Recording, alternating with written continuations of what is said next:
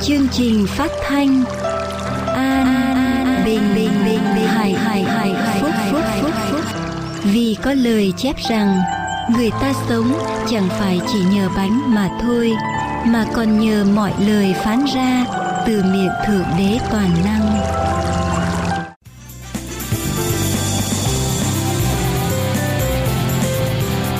Kính thưa quý vị thính giả, đây là tiếng nói an bình hạnh phúc trên đài AWR.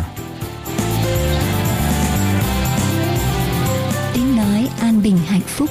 Kính mời quý vị cùng đón nghe, đón xem và đón đọc về an bình hạnh phúc trên mạng toàn cầu ở địa chỉ an bình hạnh phúc .com. an bình hạnh phúc .com.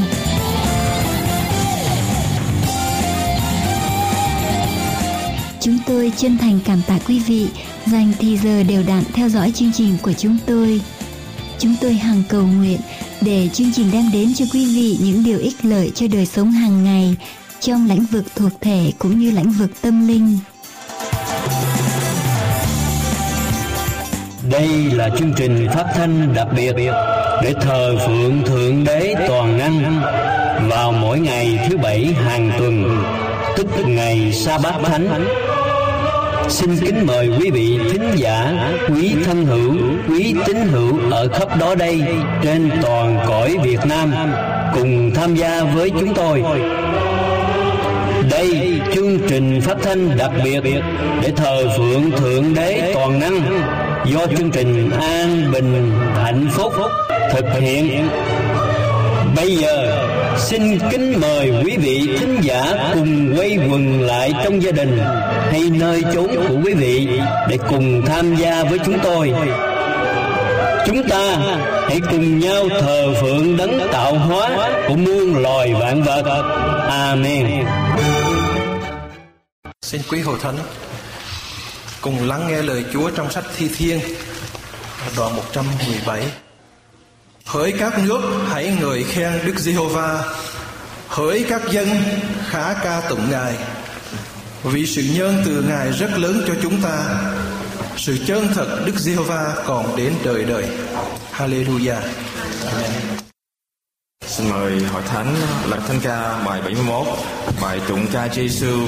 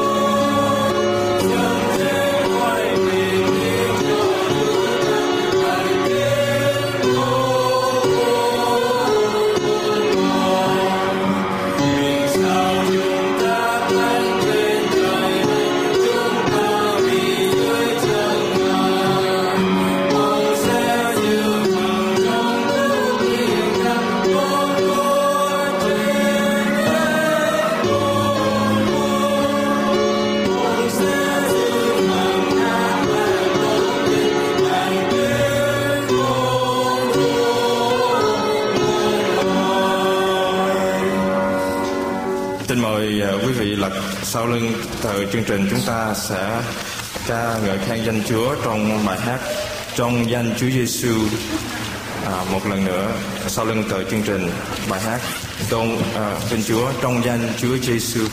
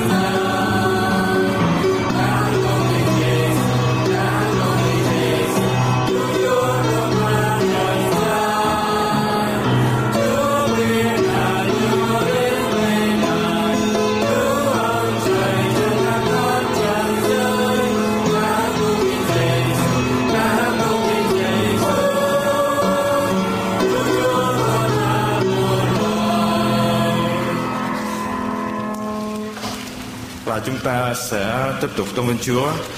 Bài hát xin ban dầu thánh linh.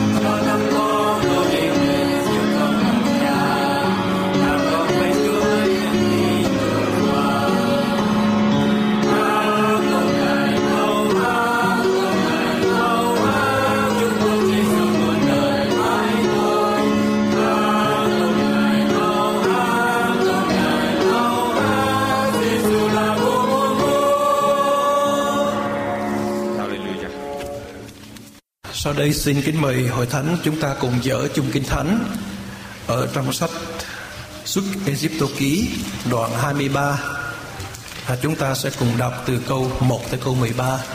Tôi sẽ đọc câu lẻ, quý vị sẽ đọc câu chẵn và chúng ta sẽ đọc chung à, câu 13. Xuất Egypto ký đoạn 23 tức là câu ước trang 91.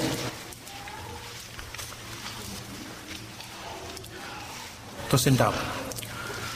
Ngươi chớ đồn huyễn, chớ hùa cùng kẻ hung ác đặng làm chứng dối. Ngươi chớ hùa đặng lòng đặng làm dối.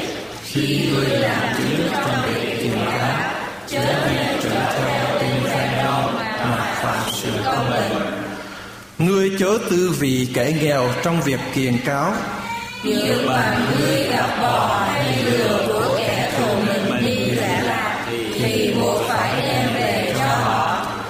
Ngộ ngươi thấy lừa của kẻ ghét mình bị chở nặng phải quỳ. Chớ khá bỏ ngơ phải cứu nó cho được nhẹ. Trong cơn kiệt cáo, ngươi chớ phạm quyền lợi của người nghèo ở giữa vòng ngươi. Ngươi phải tránh xa các lời giả dối Chớ giết kẻ vô tội và kẻ công bình Vì ta chẳng hề tha kẻ gian ác đâu. Ngươi chớ nhập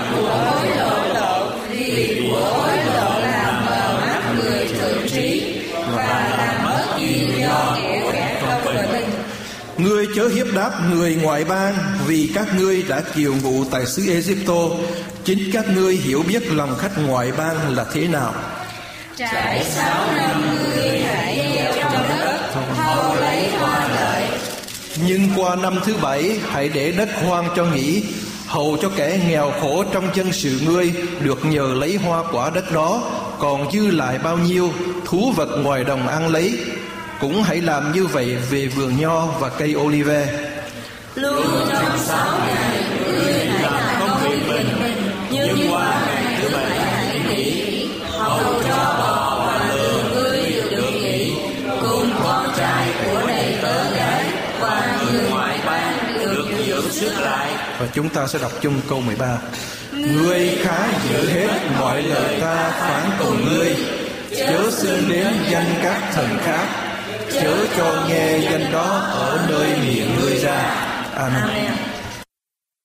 Chúa ơi, xin thay đổi tâm con. Chúng ta cùng nhau hướng lên Chúa, tâm hồn của chúng ta Qua bài thánh ca tận tâm.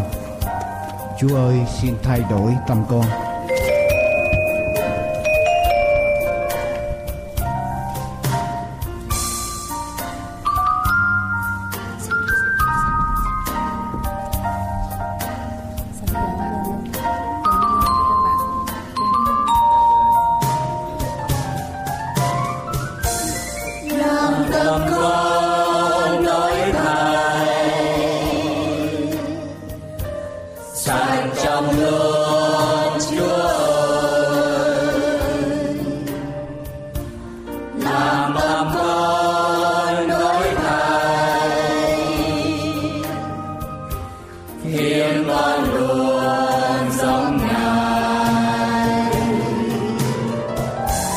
Xin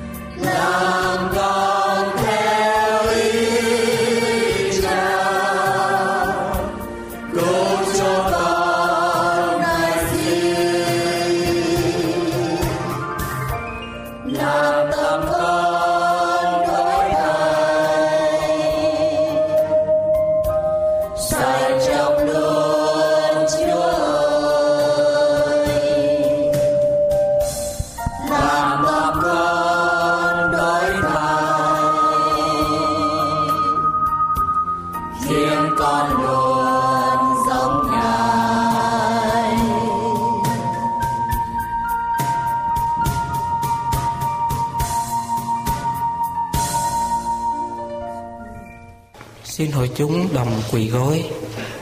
Tôi xin thay mặt cầu nguyện đến cha của chúng ta. Lạy cha chí thánh của chúng con ở trên trời. Hôm nay là ngày thứ bảy cuối tuần. Là ngày kỷ niệm Ngài đã dựng nên vũ trụ và mỗi một người của chúng con. Là ngày yên nghỉ thánh. Thưa Ngài là đấng duy nhất mà chúng con thờ lạy. Ngài là đấng duy nhất đã ban con của Ngài xuống trần gian này để chết để chuộc tội chúng con. ban cho chúng con sự sống đời đời. Chúng con cảm tạ Ngài vô cùng. Thưa Ngài, trong tuần lễ qua, nếu mỗi một người của chúng con vì vô ý, cố ý hay vô tình phạm những lỗi lầm cùng Ngài, phạm những lỗi lầm cùng kẻ lâm cận, xin Ngài hãy tha thứ, xin Ngài hãy ban thần linh cho mỗi một con cái của Ngài để luôn luôn sống theo lời Ngài dạy. Thưa Ngài, trong thời gian cuối cùng này, thiên tai động đất đến càng ngày càng dồn dập. Xin Ngài hãy che chở con cái của Ngài, đưa cánh tay lớn của Ngài ra che chở các con cái của Ngài. Chúng con cảm tạ Ngài vô cùng. Xin Ngài hãy tỉnh thức các con cái của Ngài. Xin Ngài hãy che chở các trẻ em, các thanh niên, các thiếu niên, các tráng niên. Mỗi một người có mỗi khó khăn ở trong đời sống của họ. Khó khăn trong việc làm, khó khăn trong sự trung tín. Trong giờ phút nhóm họp này, xin Ngài hãy đổ thần linh của Ngài lên mục sư chủ tọa để mục sư đưa lời hằng sống của ngài hướng dẫn hội thánh của ngài trên cõi trần này chúng con cảm tạ ngài vô cùng giờ đây một lần nữa, xin ngài hãy đến và chủ tọa suốt phiên nhóm hiệp này chúng con cảm tạ ngài vô cùng chúng con đồng tâm hiệp nhất, cầu xin trong danh Đức Chúa Giêsu là đấng cứu thế. Amen.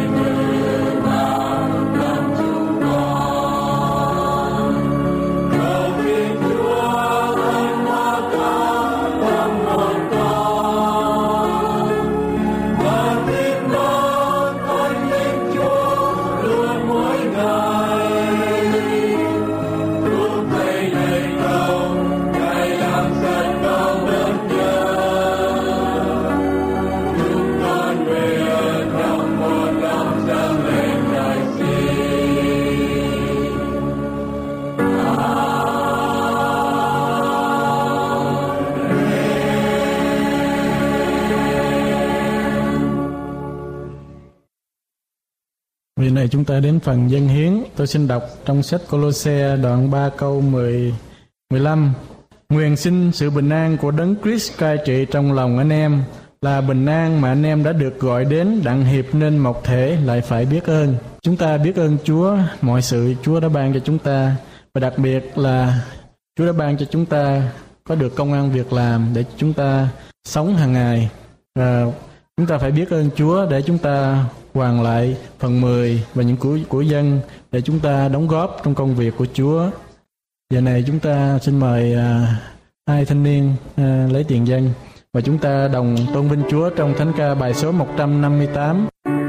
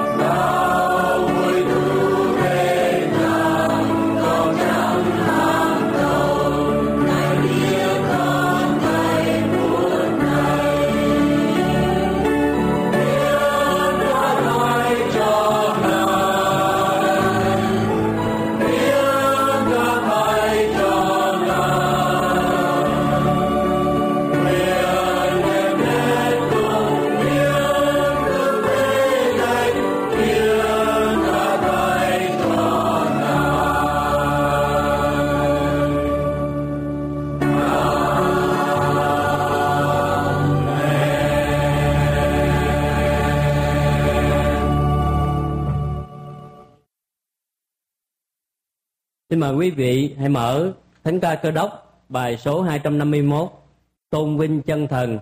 Chúng ta hãy đồng hát tôn vinh Chúa, bài số 251 Tôn vinh chân thần.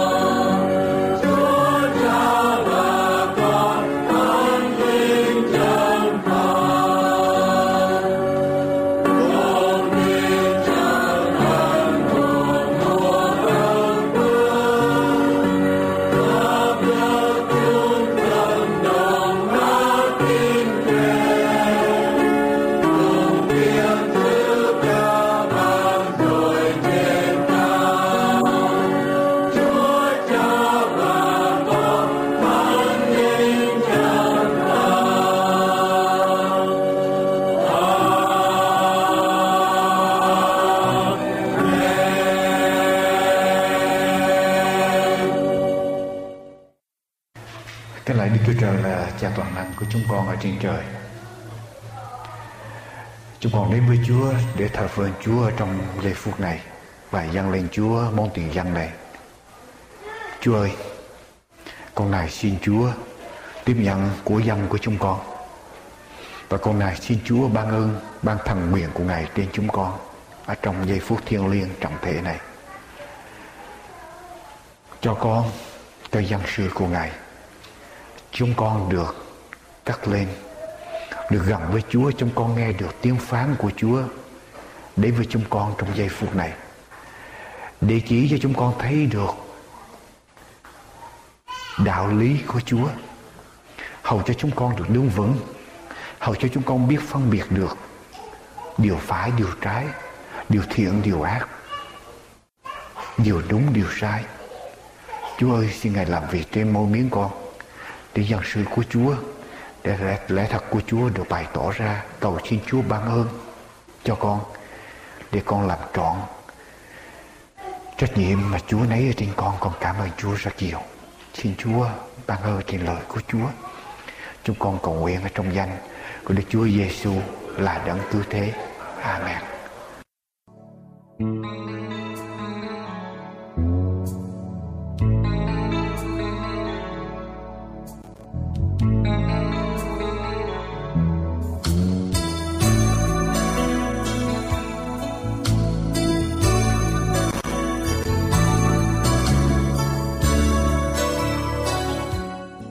Sau đây, Mục sư Dương Quốc Tùng sẽ đến với quý vị trong phần giảng luận cho chương trình hôm nay.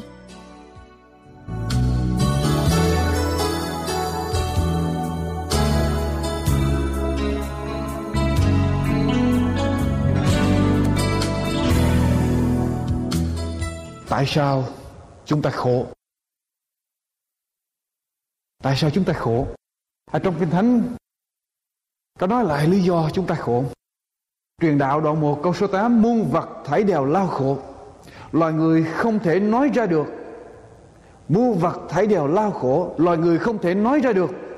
Mắt không hề chán ngó Và tai chẳng hề nhằm nghe. Truyền đạo đoạn 1 câu số 8 Chúng ta khổ vì mắt Và vì tai của chúng ta. Chúng ta thử suy nghĩ. Chúng ta khổ vì mắt và vì tai của chúng ta Herbert Bear Scope để là một câu nói như sau, tôi không thể cho bạn một cái công thức để mà thành công, nhưng tôi có thể cho bạn một cái công thức để mà thất bại. Thì ông ta nói rằng, tôi không thể cho quý vị một cái công thức để quý vị thành công, nhưng mà chắc chắn một điều ông ta sẽ cho quý vị một cái công thức để mà thất bại. Đó là đi tìm đủ mọi cách để làm hài lòng mọi người. Nghe và thấy, rồi làm theo. Mọi người làm theo đa số. Lý do đầu tiên tại sao rằng chúng ta tìm đủ mọi cách để mà làm hài lòng mọi người, chúng ta sẽ thất bại. Lý do đầu tiên là chúng ta không thể làm được chuyện này. Chúng ta không có đủ thì giờ để mà làm chuyện đó. Chúng ta không đủ thì giờ không đủ sức để mà làm hài lòng mọi người được. Tôi tìm thêm những lý do khác. Chúng ta khổ vì mắt và vì tai của chúng ta chúng ta nhìn người, rồi chúng ta tuổi thân lấy số phận của mình. Lý do thứ nhất. Lý do thứ hai, chúng ta nhìn người, rồi chúng ta so sánh với người, rồi dẫn đến tranh canh, khiến chúng ta khổ. Và lý do thứ ba, chúng ta nghe người, nhìn người, nghe người để được chấp nhận, để được dư luận hoan hô chúng ta, đi theo chúng ta để chúng ta khổ. Ba thái độ trên sẽ làm mất đi hạnh phúc ở trong cuộc sống chúng ta, mất đi sự bình an của chúng ta, và làm cho chúng ta không hưởng được cái thực tại của mình. Thứ nhất, nhìn người rồi tuổi thân cay đắng cho số phận của mình. Nhìn người rồi so lại với mình. Và thấy sao người ta có phước quá? Còn mình sao vô phước quá? Có lẽ mình phải sinh ra một cái số mệnh xấu, rồi cao có, rồi mất hạnh phúc lấy chính mình, mất hạnh phúc với những người chung quanh truyền đạo đoạn 3 câu 1 nói rằng phàm mọi sự đều có thì tiết mọi vật ở dưới trời này đều có định kỳ. Ngày nay người ta có, ngày mai mình có. Ngày nay người được, ngày mai mình được. Chưa có không có nghĩa là sẽ không bao giờ có. Chưa được không có nghĩa là sẽ không bao giờ được. Có đó, rồi mất đó. Được đó, rồi thua đó. Ai biết được chuyện ngày mai? Để mình nhìn rồi mình tuổi thân lấy cái số phận của mình. Mỗi người là một hoàn cảnh khác nhau, mỗi giai đoạn ở trong cuộc sống khác nhau. Chúng ta chỉ nhìn thấy cái hiện tại của người đó ở trong cái thực tại đó, chứ chúng ta không thấy được con đường mà người đó đã trải qua. Người đó đã trải qua biết bao nhiêu gian khổ để mới đến được cái thành công như ngày hôm nay. Vả lại, chúng ta phải nhớ một điều, có nhiều hay có ít, đó không phải là vấn đề. Vấn đề là chúng ta có hưởng được những gì mình có hay không nhìn người, rồi tuổi thân, cay đắng cho số phận của mình. Nhìn người, rồi so sánh. Nhìn người rồi so sánh, theo tiến sĩ Alan Padusi tại UCLA tiến sĩ Padusi nói rằng, tiền bạc, sự thành công, sắc đẹp, sự thông minh hay y quyền không nhất thiết sẽ đem lại hạnh phúc cho cuộc sống của chúng ta. Thay vào đó, mức độ hạnh phúc của một người được quyết định phần lớn bởi việc người đó so sánh cái hoàn cảnh của mình với những người may mắn hơn hay bất hạnh hơn. Tiền bạc, địa vị, uy quyền, tất cả những thứ đó không nhất thiết đem lại hạnh phúc cho chúng ta. Nhưng mà nó tùy thuộc vào chúng ta so sánh cái hoàn cảnh của mình với những người may mắn hơn hay bất hạnh hơn. Nói một cách khác càng nhìn lên thì mình càng thấy thiếu, càng không thỏa lòng, càng không vui với mình và càng nhìn xuống những người bất hạnh hơn, chúng ta càng biết ơn Thượng Đế toàn năng đã ban cho chúng ta, chúng ta càng có thỏa lòng hơn ở trong cuộc sống, chúng ta sẽ không còn so sánh với người ta nữa. Thấy người láng giềng của chúng ta được thăng tiến ở trong công việc, được tăng lương, được thăng cấp trong công việc. Thấy người láng giềng của chúng ta được thành công ở trong cuộc đời, thấy người láng giềng của chúng ta mua được những xe hơi mới, mua được đồ mới đắt tiền hơn, tốt đẹp hơn. Hãy nhắn nhủ với ta rằng, đừng so sánh ta với họ. Hãy mừng cho họ. Họ được quyền hưởng cái kết quả của công lao cực nhọc của họ, thì chúng ta sẽ hạnh phúc hơn. Hãy mừng khi thấy người láng giềng của chúng ta được tốt đẹp hơn, thành công hơn, được thăng tiến trong công việc của họ. Hãy mừng cho cái sự thành công của họ. Thì chúng ta có hạnh phúc hơn ở trong cuộc sống của chúng ta. Các nguy hiểm khi chúng ta nhìn người, rồi chúng ta so sánh. Chúng ta làm hư hại đi cái khả năng biết ơn của chúng ta, làm giảm đi cái tình thương của ta cho kẻ khác, làm mất đi cái sự bình an. Vì chúng ta nôn nóng, mong ước để đi, bắt kịp, đuổi kịp với người. Khiến cho chúng ta không hưởng được cái điều mình đang có và dẫn đến cái tình trạng ghen tị. Người do thái có câu chuyện ngụ ngôn sao? Có hai thương gia mở hai cái tiệm buôn bán đồ. Ở trong một khu phố và hai tiệm của hai người, của mỗi người đối diện với nhau ở trong khu phố đó. Lúc đầu, họ bán để được lời.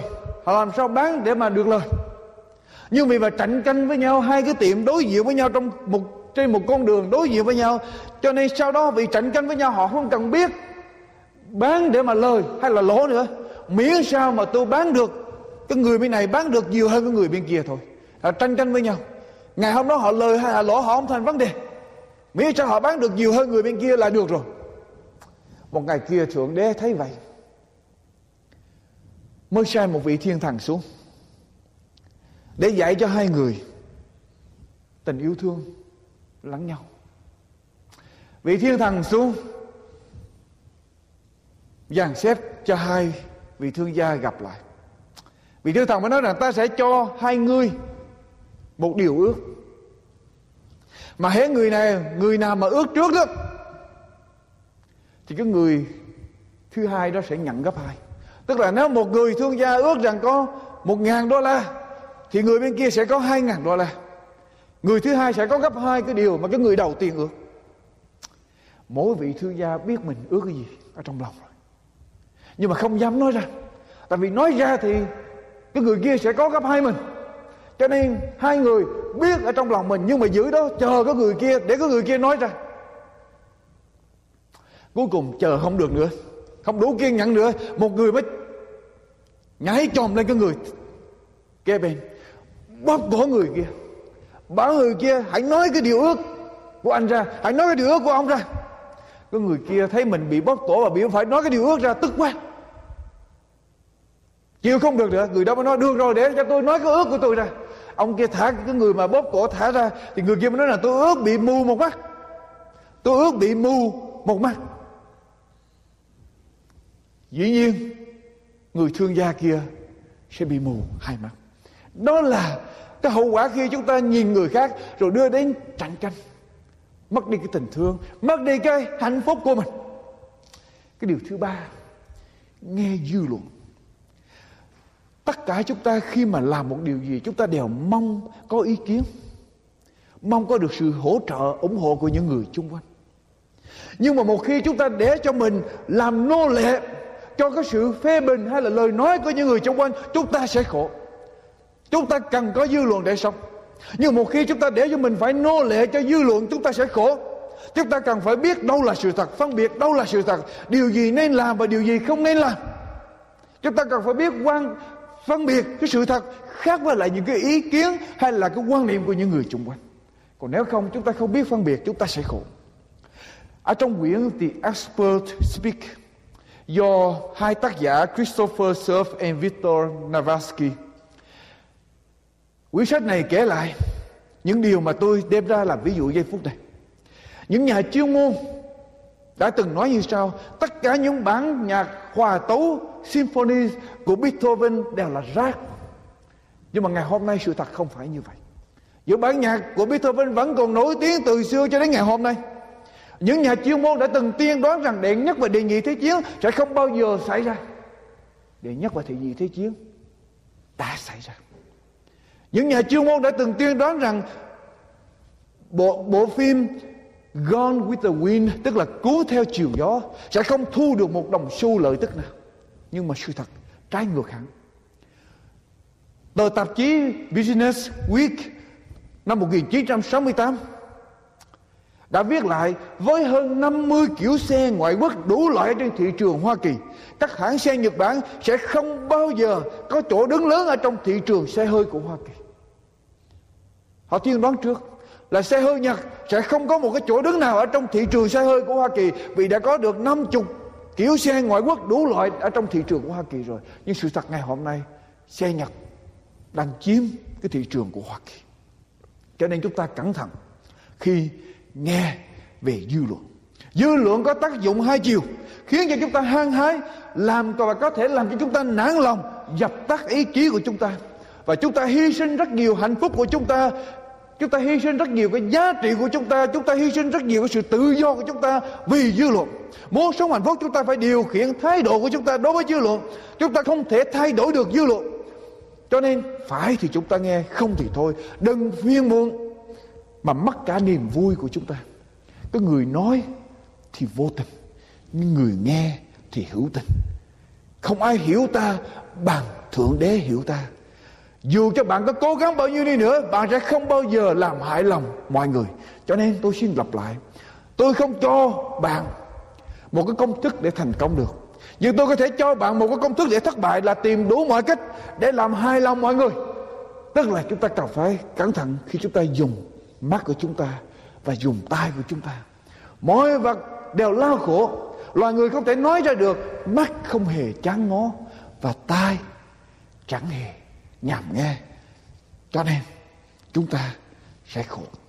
Ở trong sách Matthew đoạn 7 câu 13 đến câu số 14 Matthew đoạn 7 câu thứ 10, câu 13 đến câu thứ 14 Đức Chúa Giêsu phán với những người đi theo Ngài rằng hãy vào cửa hẹp. Hãy vào cửa hẹp. Vì cửa rộng và đường khoảng khoát dẫn đến sự hư mất kẻ vào đó cũng nhiều.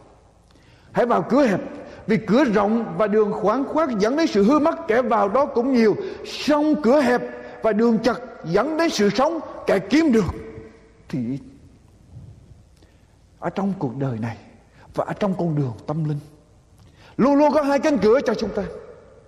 Có hai con đường cho chúng ta, Có hai cái kết quả, Có hai nhóm người đi Và có hai sự lựa chọn. Cửa rộng và cửa hẹp đường rộng và đường hẹp. Cửa rộng, đường rộng. Khoảng khoát nhiều người vào. Cuối cùng sẽ dẫn đến sự hư mất và cửa hẹp. Đường chặt, khó vào, ít người vào. Cuối cùng nó sẽ dẫn đến sự sống đời đời. Và chúng ta có quyền lựa chọn để bước đi ở trong con đường nào. Cửa rộng không có gì ngăn cản chúng ta. Chúng ta đi vào đó một cách dễ dàng, đông người đi. Không có một điều kiện nào hết. Cửa hẹp quá nhỏ để mà thấy. Phải tìm mới gặp được. Ít người đi tìm ít người bước vào. Nhưng cuối cùng nó dẫn chúng ta đến sự sống. Đức Chúa Giêsu phán với các môn đệ của Ngài và với mỗi một người ở trong chúng ta hôm nay. Ở trong sách Giăng đoạn 14 câu số 6 sách Giăng đoạn 14 câu số 6 ta là đường đi. Ta là đường đi. Lẽ thật và sự sống. Chẳng bởi ta thì không ai được đến cùng cha. Cái cửa hẹp, cái đường hẹp, đó là Đức Chúa Giêsu ngài là đường đi, ngài là lẽ thật và ngài là sự sống. Chúa là hiện thân của con đường đi đến chân lý Chúa là thiên thân của cả trọn một con đường đi đến sự cứu rỗi của chúng ta. Chúa không phải chỉ có giai đoạn đầu, một giai đoạn nào đó trong con đường đi đến sự cứu rỗi, mà Chúa là cả con đường đi đến sự cứu rỗi, và Chúa cũng là chân lý, và Chúa cũng là sự sống cho chúng ta. Ta là đường đi, lẽ thật và sự sống. Không bởi ta thì không ai được đến cùng cha. Khi tổ phụ của loài người là Adam và Eva phạm tội, họ bắt vâng phục Chúa họ từ bỏ cái sự cai trị của Chúa, cái chủ quyền của Chúa trong cuộc đời của họ. Họ phạm tội. Và khi họ bắt vâng phục lời của Chúa, sự vinh hiển của Chúa lìa khỏi họ. Sau khi họ ăn trái cấm vừa xong, cả hai thấy mình loa lồ. Ở trong sách sáng thế ký đoạn 3 câu 7 cả hai thấy mình loa lồ. Họ bằng lấy cây vả, lá vả đóng khô để che thân. Họ lấy lá vả đóng khô che thân để che đi cái sự xấu hổ, để che đi cái mặc cảm tội lỗi của mình, để làm cho mình tốt đẹp hơn. Cái thánh viết tiếp, chiều hôm đó đức chúa trời đến, kêu adam gọi eva. Sau khi hai người nói với chúa rằng chúng con đã phạm tội, chúa trách phạt họ xong. Ở trong sách kinh thánh đoạn 3 câu 21 Kinh Thánh sách sáng thế ký đoạn 3 câu 21 Kể lại rằng sau khi trách phạt họ xong, Đoạn 3 câu 21 Jehovah Đức Chúa Trời, lấy da thú, kết thành áo dài cho vợ chồng Adam và mặc lấy cho. Adam và Eva lấy lá vả để đóng khố che thân. Đã phạm tội nghịch cùng Chúa và họ lấy lá vả để làm cho họ tốt đẹp hơn, để che đậy đi cái sự xấu hổ của họ. Và Đức Chúa Trời tới, lấy da thú, kết thành áo dài, mặc cho hai vợ chồng. Đây là một cái hình ảnh yêu thương, săn sóc, bao la của Chúa. Chúa biết chúng ta đi ở trong tội lỗi. Chúng ta tìm đủ mọi cách, tìm đủ mọi phương tiện để thỏa mãn cái nhu cầu tâm linh của mình, để làm cho mình tốt đẹp hơn để tránh đi cuộc đời tội lỗi này. Nhưng mà Chúa nói không được. Không bao giờ các ngươi sẽ làm được chuyện đó. Và Chúa an bài sắp đặt một cái con đường để cho chúng ta đi đến sự cứu rỗi. Là sự hy sinh của con ngài. Cái gia thú, một con chiên phải chết để cho vợ chồng Adam có da để mà mặc. Con chiên tượng trưng cho sự hy sinh của Đức Chúa Giêsu ở trên cây thập tự và Đức Chúa Giêsu Đức Chúa Trời đã sắp đặt một con đường cho chúng ta, là một con đường duy nhất, là cái cửa hẹp, là đường hẹp và đó, con đường đó là Đức Chúa Giêsu để dẫn cho chúng ta đến sự sống đời đời. Tết sách Timôthê thứ nhất đoạn 2 câu 5. Timôthê thứ nhất đoạn 2 câu 5. Chỉ có một Đức Chúa Trời. Chỉ có một Đức Chúa Trời. Và chỉ có một đấng trung bảo ở giữa Đức Chúa Trời và loài người. Tức là Đức Chúa Giêsu Christ là người. Chỉ có một Đức Chúa Trời và một đấng trung bảo ở giữa Đức Chúa Trời và loài người. Tức là Đức Chúa Giêsu Christ là người. Hãy vào cửa hẹp. Vì cửa rộng và đường khoáng khoát dẫn đến sự hư mất. Cửa rộng đông người đi. Rất là thích thú. Cửa rộng, đường rộng rất là khoáng khoái. Rất là nhiều cái niềm vui. Tạm bợ Nhưng cửa hẹp. Đường chặt. Khó vào. Ít người vào. Nhưng cuối cùng dẫn đến sự sống đời đời. Chúng ta có quyền lựa chọn để chọn con đường của Chúa hay là chọn con đường của ý riêng của mình, của thế gian. Và kết quả tùy thuộc vào mỗi một người, cái sự lựa chọn của mỗi một người trong chúng ta. Một nông dân và một đứa con trai của mình, ngày đó nông dân và đứa dẫn đứa con trai. Với là một con lừa lên đường đi ra chợ. Khi họ đi Hai cha con đi dẫn con lừa chở đồ ra chợ. Chẳng bao lâu họ gặp ba người đàn bà Đang múc nước ở trong cái giếng. Ba người đàn bà múc nước phải cái nước gì về. Và họ thấy người hai cha con Dẫn con lừa đi như vậy, Họ mới chỉ, Họ mới nói chuyện với nhau Mấy chị, thấy điều gì lạ không? Có hai người đang đi bộ, Trong khi họ có thể cởi được ở trên con lừa, Không biết người ta sắm lừa để làm gì. Khi ba người đàn bà thấy hai cha con Dẫn con lừa đi, Họ nói với nhau như vậy. Họ đang khiêng nước, Mệt, cho nên họ mong ước có được một cái gì đó đỡ cái gánh nặng cho họ. Và kìa, hai người, Hai cha con đi có con lừa có thể chở Được cái gánh nặng đó. Và họ nói rằng tại sao hai cha con không có thể Lên để mà cởi cho con lừa đó đi? Nghe cái lời của mấy người đàn bà nói như vậy, Người cha cho đứa con của mình lên trên lưng lừa Và tiếp tục đi. Cho đứa con mình lên lưng lừa, tiếp tục đi. Ở đi một cặp họ gặp hai người đàn ông Đang đứng tranh cãi với nhau.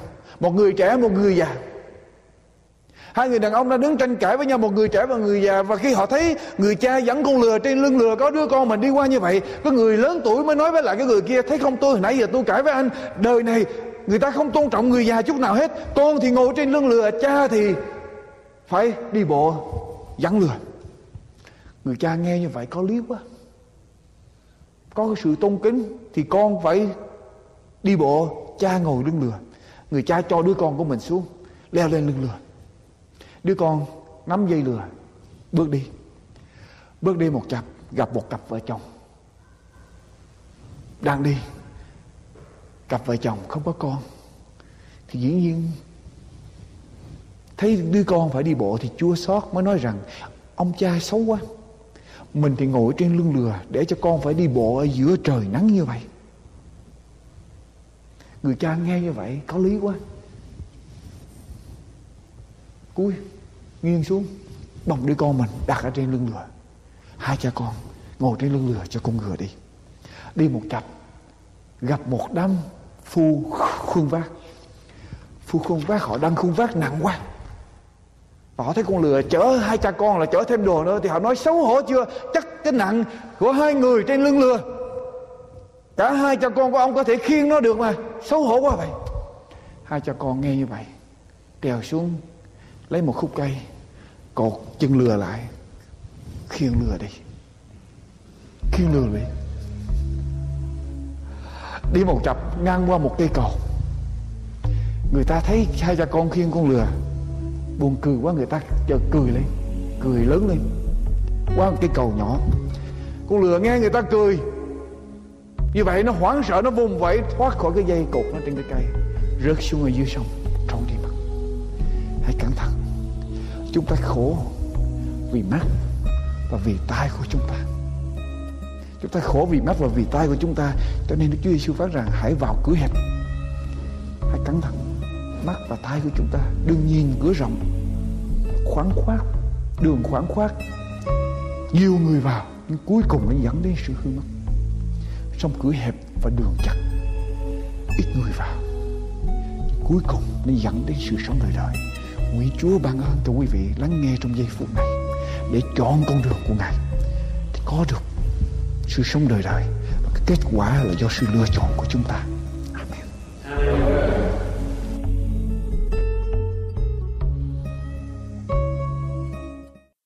Và xin kính mời quý vị tất cả chúng ta đồng, đồng đứng dậy và chúng ta sẽ dở thánh ca đáp ứng 190 Hải Đăng à, hát lớn thánh ca 190 Hải Đăng.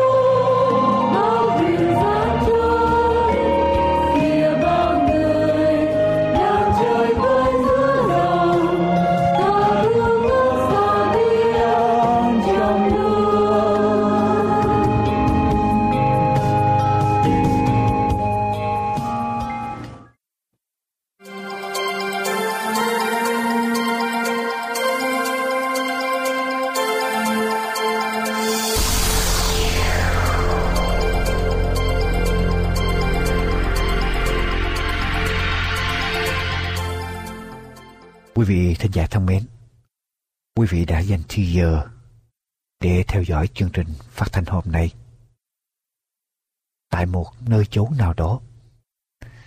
Có lẽ ở trong vùng thôn quê hẻo lánh hay ở tại một thành thị nào đó trên đất nước Việt Nam.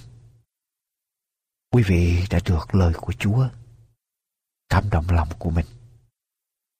Chúng tôi kêu gọi quý vị làm sự quyết định ngay ở trong giây phút này. Quỳ gối và thốt lên với lại ba ngôi Đức Chúa Trời Thượng Đế toàn năng rằng lại Chúa. Con muốn mời Ngài, mong ước được mời Ngài vào trong tâm hồn của con. Con mong ước được dâng hiến cuộc đời của con cho Ngài. Xin Chúa tha thứ đi tất cả mọi lỗi lầm, tội lỗi ở trong quá khứ của con. Và xin chấp nhận con làm con của Ngài. Xin Chúa ban thần linh của Chúa vào trong lòng con ngay trong giây phút này. Giúp con để con bước đi để con sống ở trong con đường của Ngài. Nếu quý vị nói được những lời này và thật lòng dâng hiến cuộc sống của mình, tâm hồn của mình cho Chúa Giêsu cứu thế. Ngay trong giây phút này, ân điển của Chúa đến với quý vị. Và ngay trong giây phút này, quý vị được Chúa tiếp nhận làm con của Ngài. Chúng tôi kêu gọi hoặc là quý vị liên lạc với lại chúng tôi hoặc là quý vị liên lạc với một hội thánh tư gia đang thờ phượng Chúa ở trong ngày sa bát ngày thứ bảy tại địa phương của quý vị.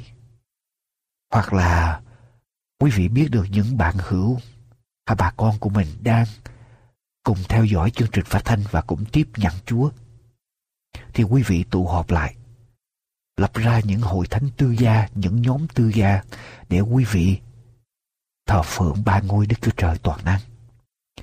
Và để quý vị cùng với chúng tôi tiếp tục chia sẻ, tiếp tục rao giảng về tiên lành đời đời hay phúc âm đời đời cho đồng bào Việt Nam của chúng ta. Chúng tôi mong ước rằng một ngày nào đó hàng triệu, hàng chục triệu, hàng chục triệu người Việt Nam sẽ quay trở về để tiếp nhận Thượng Đế toàn năng, tiếp nhận Đức Chúa Giêsu làm cứu Chúa của cuộc đời mỗi người. Và thưa quý vị, ngày đó sẽ là ngày vui mừng, hạnh phúc, ngày ơn phước cho dân tộc, cho đất nước Việt Nam của chúng ta. Mong ước rằng quý vị tiếp nhận những lời kêu gọi hôm nay để cùng đứng lên với chúng tôi để tiếp tục mở rộng vương quốc của nước trời qua các hội thánh tư gia để tiếp tục rao truyền phúc âm đời đời ra cho mọi lối, mọi nẻo đường mọi nơi chốn ở trên quê hương Việt Nam. Chương trình phát thanh của chúng tôi đến đây tạm chấm dứt. Chúng tôi mong ước rằng những giây phút vừa qua đã làm cho quý vị gần lại với Thượng Đế toàn năng và đem nguồn ơn của Ngài đến trong tâm hồn của quý vị, trong đời sống của quý vị, trong gia đình của quý vị, trong hàng xóm của quý vị. Chỉ nhớ viết cho chúng tôi vài dòng để chia sẻ những ơn phước này. Quý vị thính giả thân mến, một giờ đồng hồ trôi qua. Chúng tôi đã gửi đến quý vị lời của Chúa. Chúng tôi đã gửi đến quý vị tâm tình của chúng tôi. Chúng tôi gửi đến quý vị những ơn phước mà chúng tôi nhận lãnh được từ ba ngôi Thượng Đế Toàn Năng. Chúng tôi mong ước rằng những giây phút trôi qua, quý vị cũng nhận được những ơn phước này quý vị cũng nhận được lẽ thật của thượng đế toàn năng nguyện cầu ơn chúa đổ xuống ở trên quý vị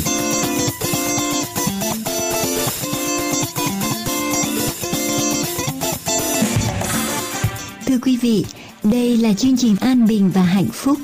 Chúng tôi chân thành cảm tạ quý vị dành thì giờ đều đặn theo dõi chương trình của chúng tôi.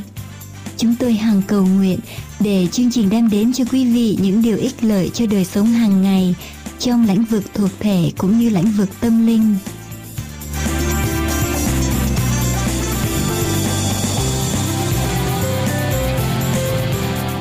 Kính thưa quý vị thính giả, đây là tiếng nói an bình hạnh phúc trên đài AWR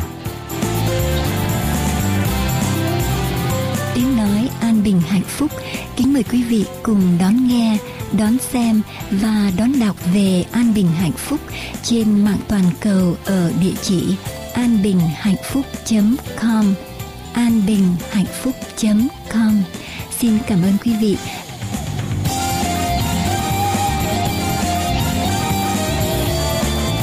Chúng tôi xin chân thành cảm tạ quý vị đã theo dõi tiếng nói an bình hạnh phúc hôm nay. Mọi liên lạc. Xin quý vị vui lòng gọi điện thoại số 1888 901 4747 1888 901 4747 hay địa chỉ mạng toàn cầu anbinhhạnhphúc.com anbinhhạnhphúc.com cầu xin thượng đế toàn năng ban ơn lành trên quý vị và gia quyến. Và xin quý vị nhớ đón xem chương trình kế tiếp của chúng tôi. Kính chào tạm biệt.